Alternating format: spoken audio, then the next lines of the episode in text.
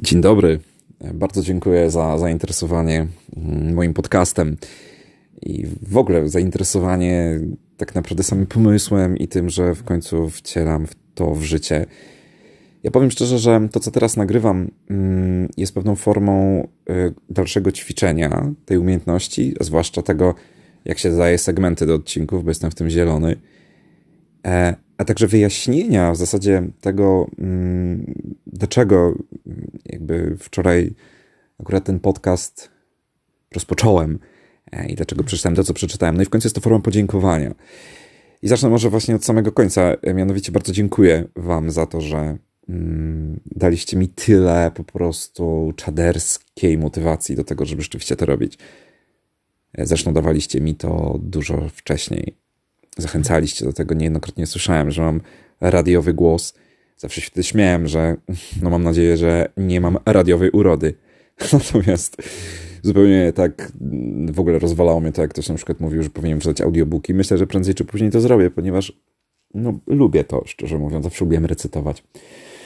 Być lektorem i tak dalej. Natomiast e, dziękuję także za wszelkie sugestie, bo mm, powiem szczerze, że lubię robić rzeczy po prostu dobrze. Natomiast chciałbym powiedzieć, dlaczego e, rozpocząłem podcastowanie. Odpowiedź jest dosyć krótka. Ja chciałbym maksymalnie słać w świat to, co jest świętym gralem, czyli mądrość, a umiłowaniem mądrości jest po prostu filozofia.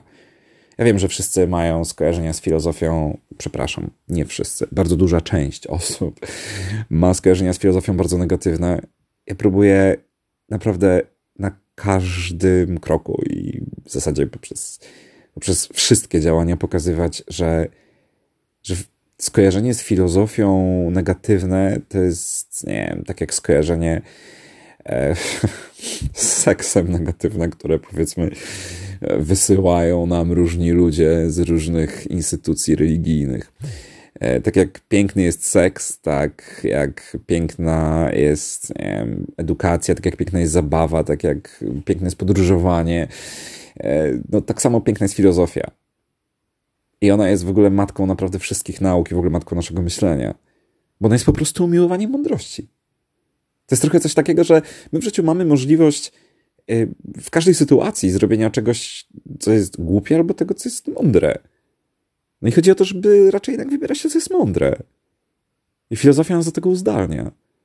Ona nie mówi, co my mamy myśleć. Ona daje nam narzędzia myślenia.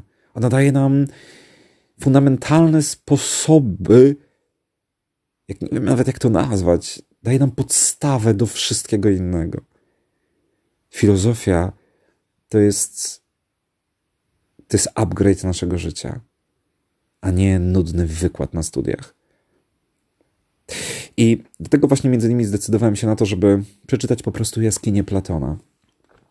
Jedną z najważniejszych metafor stworzonych przez Zachód. Metaforę, która tak naprawdę pokazuje przemianę świadomości. W państwie Platon relacjonuje rozmowę Sokratesa z Glaukonem. I Sokrates Glaukonowi przedstawia wizję kajdaniarzy, który, przepraszam, którzy przez całe życie tkwią okowach patrzą na ścianę jaskini i widzą na niej cienie. Cienie rzucane przez ludzi, którzy chodzą za nimi przed rozpalonym ogniem.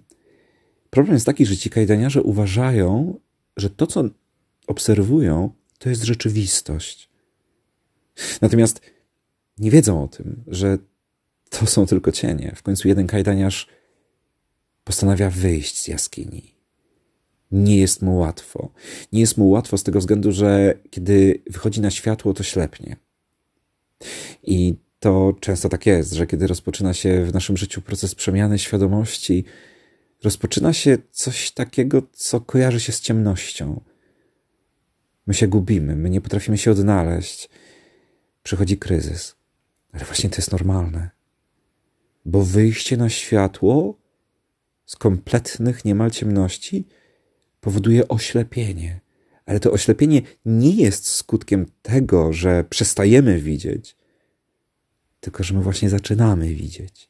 I musimy się po prostu przyzwyczaić do światła.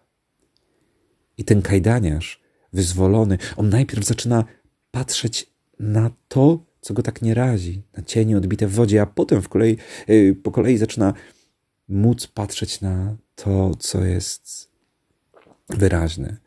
Platon w końcu sugeruje, że będzie w końcu tak naprawdę mógł patrzeć na, na źródło światła, ale to już jest powiązane z platońską metafizyką yy, i nie chciałbym teraz jakoś za bardzo w nią wchodzić. Natomiast myślę, że to, co jest kluczowe, to to, że Platon pokazuje nam, co się dzieje z kajdaniarzem, który miałby wrócić do jaskini. On nie chce tam wrócić. On sobie nie wyobraża patrzeć na cienie. Już. Nie wyobraża sobie tego, ponieważ już, już wie, że to są cienie. On już wie, że to jest tylko odbicie prawdziwej rzeczywistości. Ale jeżeli by tam zszedł i zaczął tym innym kajdaniarzom mówić, słuchajcie, to są tylko cienie, oni by go wyśmiali. Może nawet zabili. Dlatego też powiem szczerze, że ta metafora jest niesamowicie uniwersalna i bardzo wiele pokazuje, i myślę, że jakakolwiek przemiana naszej świadomości, kiedy my właśnie wychodzimy poza nasze schematy, kiedy nieco w cudzysłowie się nawracamy, kiedy zaprzestajemy jakiegoś takiego miałkiego życia, w którym godzimy się na to, żeby ktoś myślał za nas, kiedy my wychodzimy poza to wszystko, wychodzimy z jaskini Platona.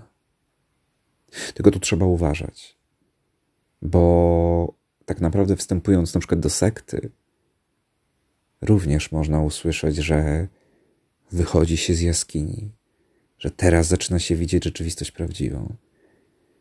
Dlatego pamiętajcie o tym, że metafora jaskini może być mieczem obosiecznym, jak zresztą większość rzeczy.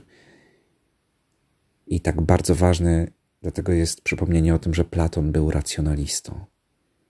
Że tak naprawdę on uznawał absolutny prymat rozumu.